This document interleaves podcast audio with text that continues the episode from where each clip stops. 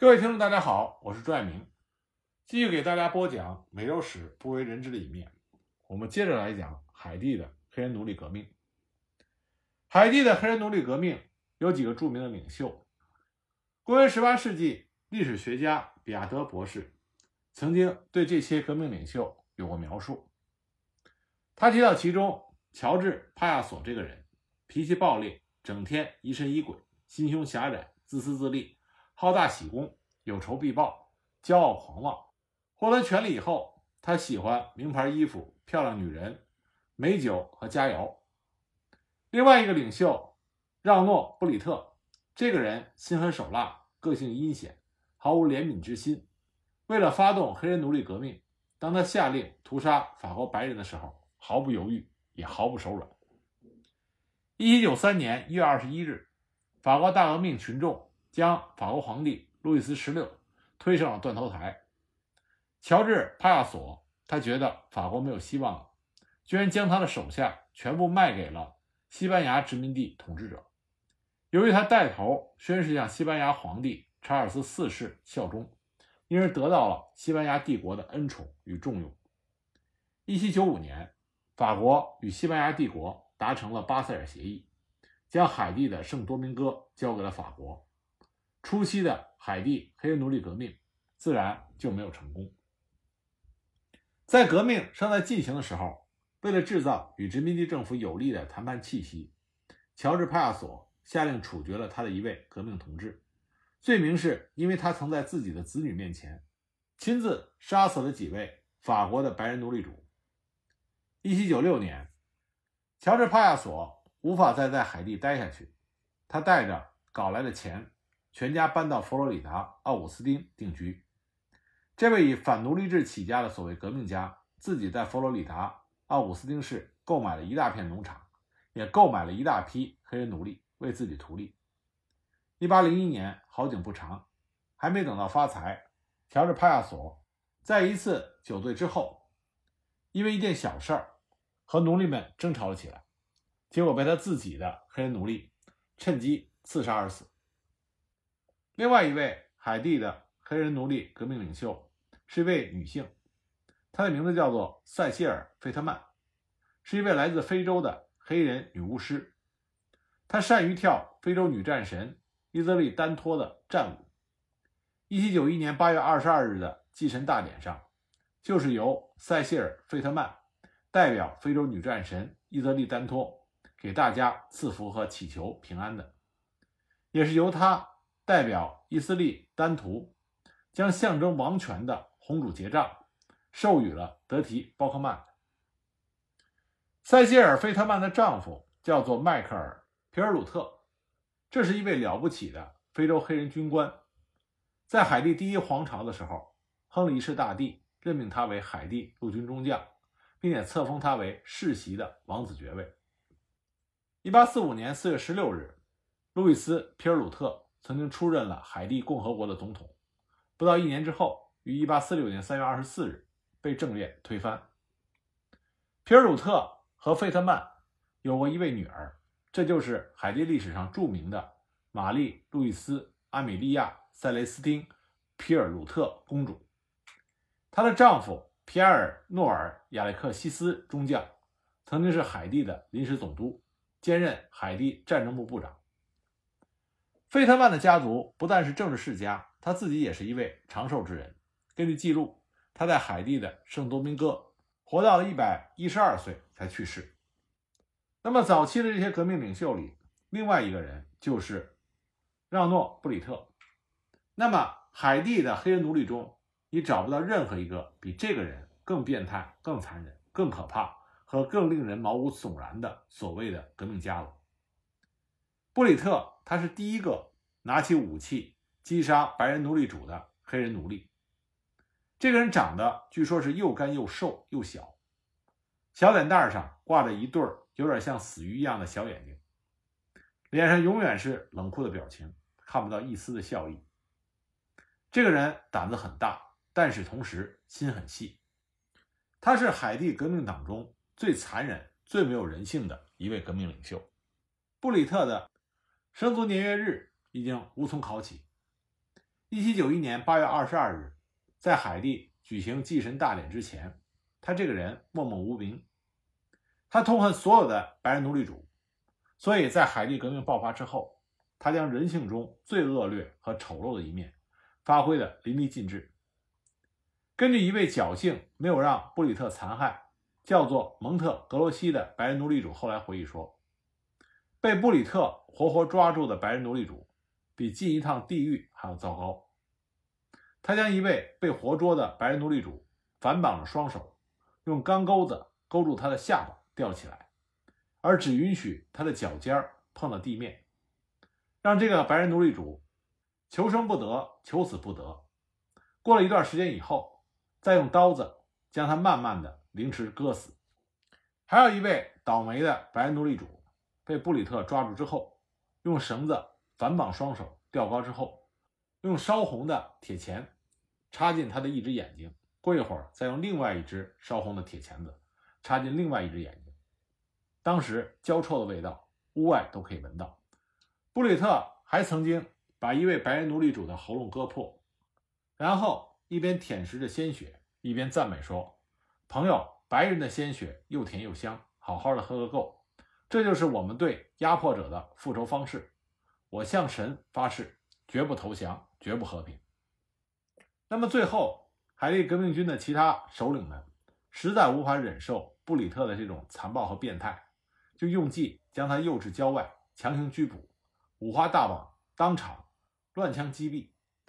那海地革命的另外一个领袖叫做基恩·巴皮隆，这是一位长得英俊潇洒的混血儿，他没有受过多少的压迫，因为在压迫到来之前，他就已经逃之大吉了。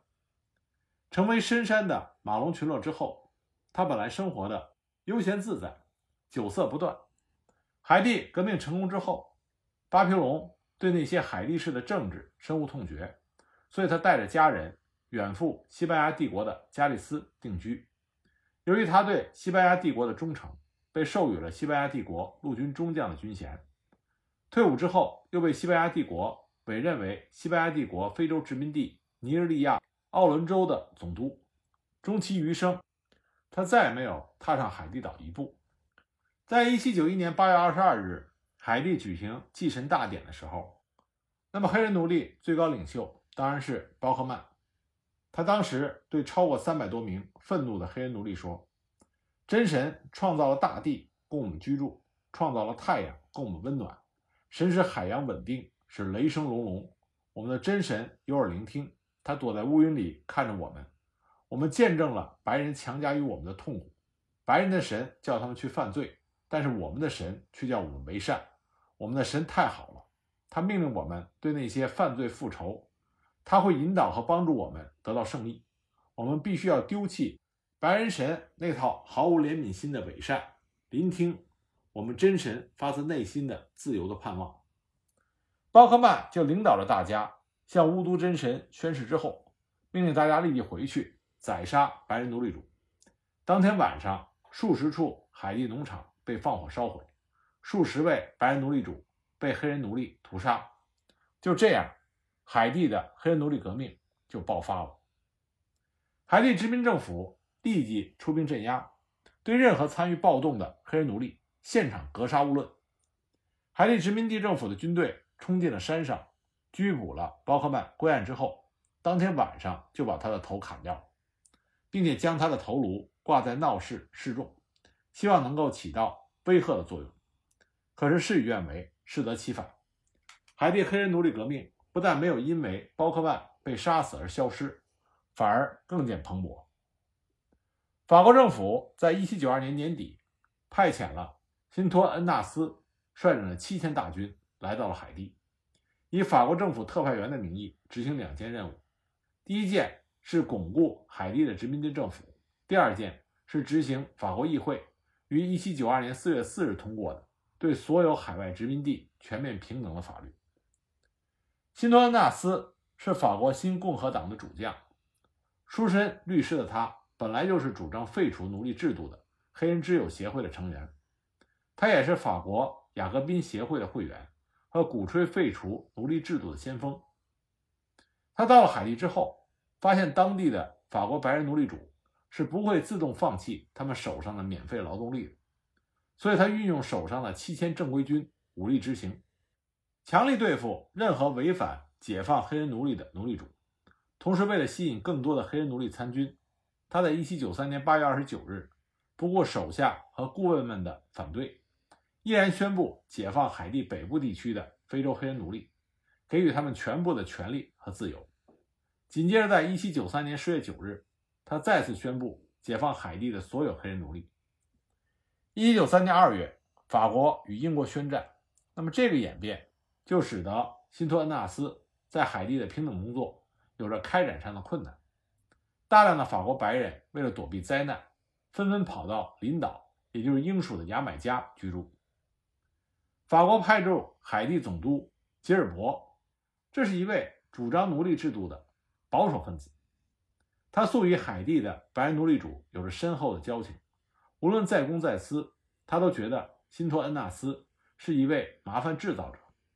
所以，吉尔伯从开始的敷衍，到与辛托恩纳斯直接发生武力冲突，这仅仅过了数个月的时间。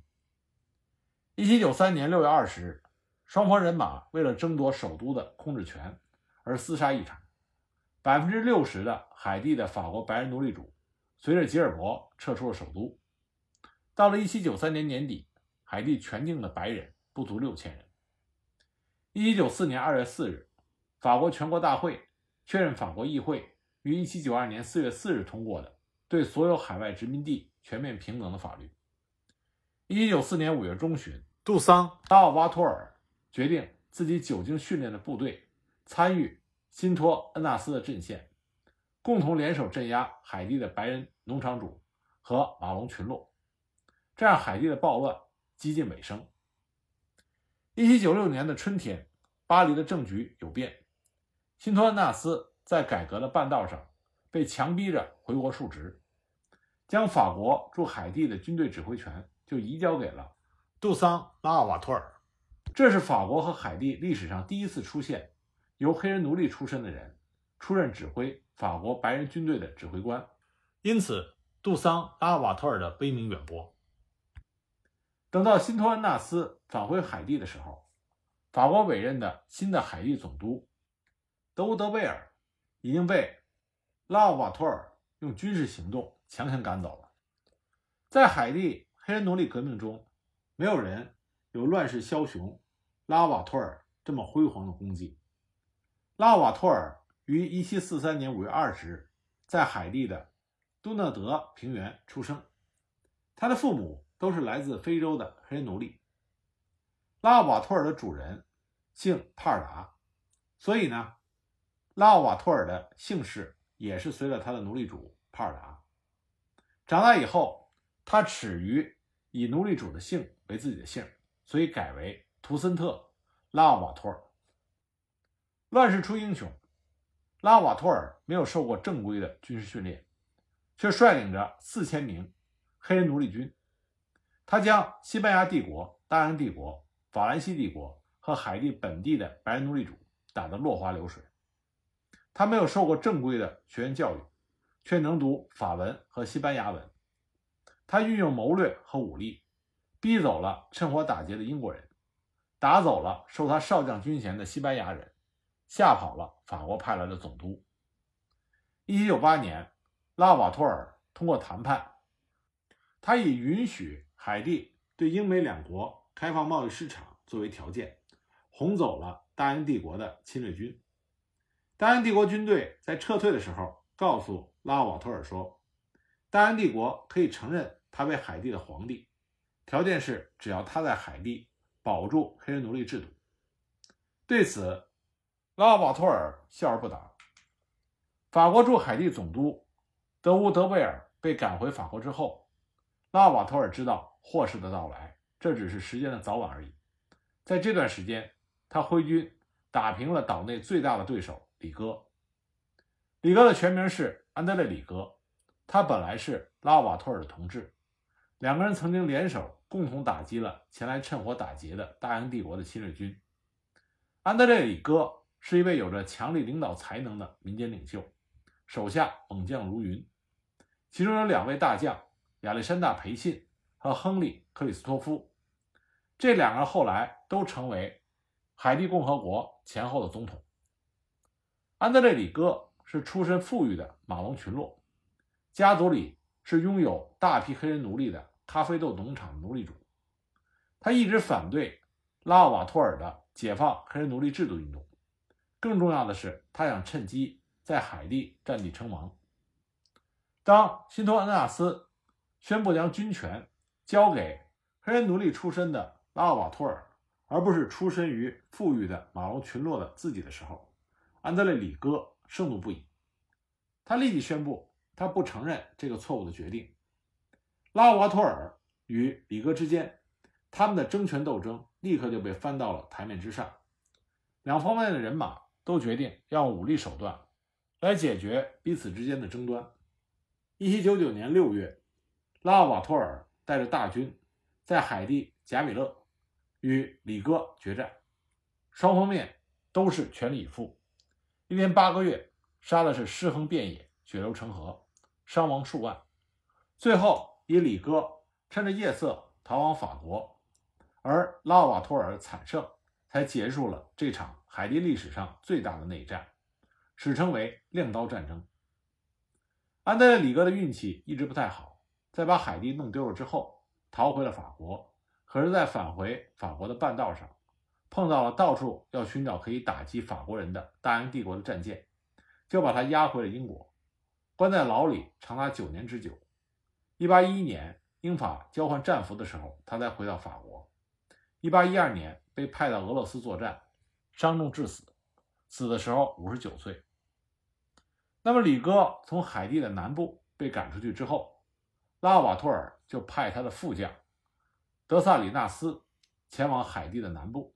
以强硬的武力手段整肃了里哥的余党，这一派遣不但又派出了一位新的皇帝，也使南海地的人们惊弓之鸟，吓得纷纷出逃。数以万计的海地难民就涌到了美国圣路易斯安那州新奥尔良。这是为什么在新奥尔良会有那么多法裔海地难民的原因。一七九九年五月二十四日起，拉瓦托尔。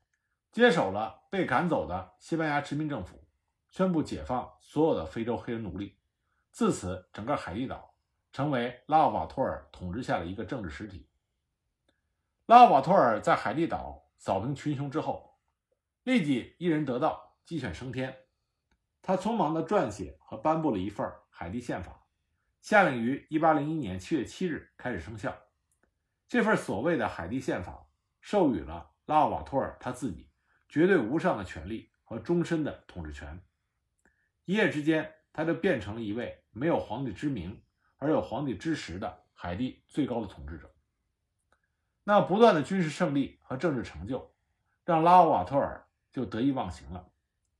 他给法国的最高领袖拿破仑写了一封口气大大咧咧的信，说这是第一黑人致函给法国第一白人。他声明自己还是一位法国人。还是效忠于拿破仑的，他请拿破仑确认自己在海地的政治地位和最新的海地宪法。可是拉瓦托尔再聪明，也聪明不过那位威震世界的法国独裁皇帝拿破仑。拿破仑首先伪装答应了他的要求，立即发出对他在海地地位的确认书，让拉瓦托尔戒心松弛掉，然后出其不意，派出自己的妹夫。勒克莱尔将军率领着四十五艘法国海军战舰，载着四万名精兵，于一八零二年一月二十日浩浩荡荡的突然杀到海地。当勒克莱尔将军的战舰群出现在海地岛外海的时候，拉奥瓦托尔才发现上当受骗，所以他匆忙停止了所有的庆功宴会，调兵迎战。双方在海地岛上拉锯战了三个月，拉奥瓦托尔已经逐渐的抵挡不住。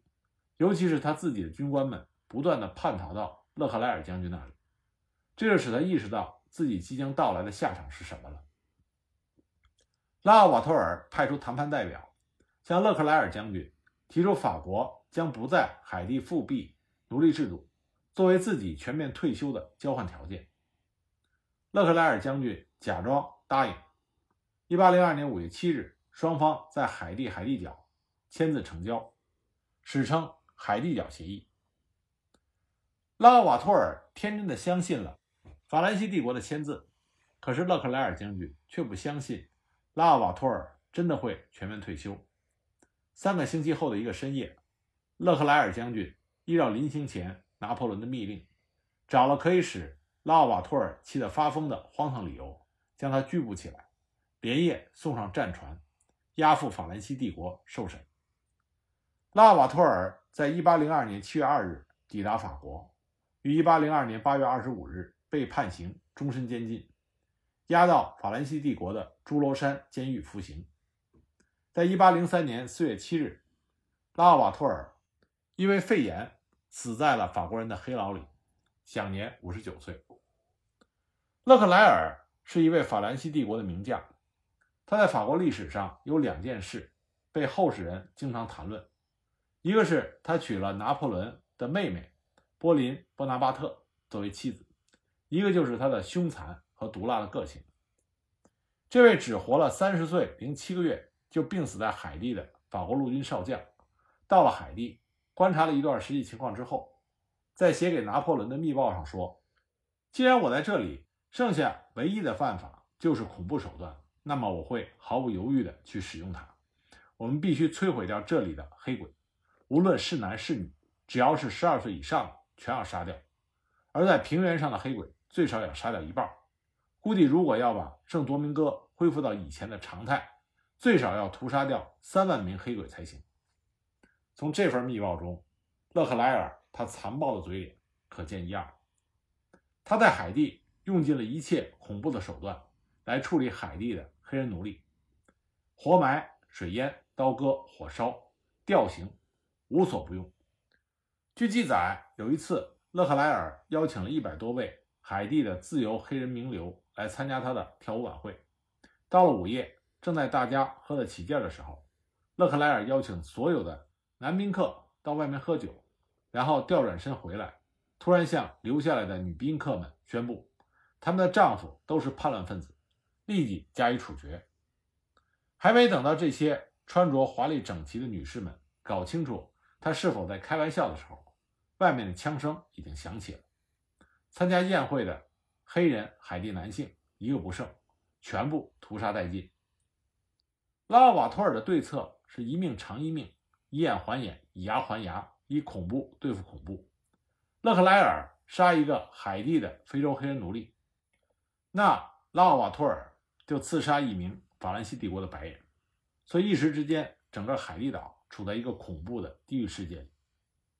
勒克莱尔为了告诉拉奥瓦托尔自己没有被他的报复所吓倒，所以呢，勒克莱尔在郊区就挖了一个大泥坑，召集当地的居民来看热闹，当众一下子就活埋了五百名拉奥瓦托尔的游击队俘虏，希望借此来阻吓更多的反抗运动。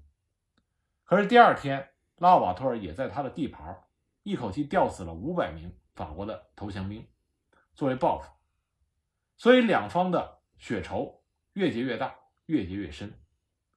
勒克莱尔虽然最后用阴谋诡计活捉了拉奥瓦托尔，但却没法制服得了被拉奥瓦托尔派到海地南部的德萨里纳斯。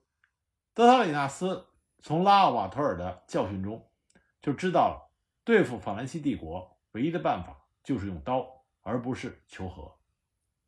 勒克莱尔在1802年10月1日病死海地之后，有比他更加凶残、更加残暴的罗尚博将军接手了他的位置，继续在海地残酷的镇压。不过，罗尚博他的运气比勒克莱尔要差多了。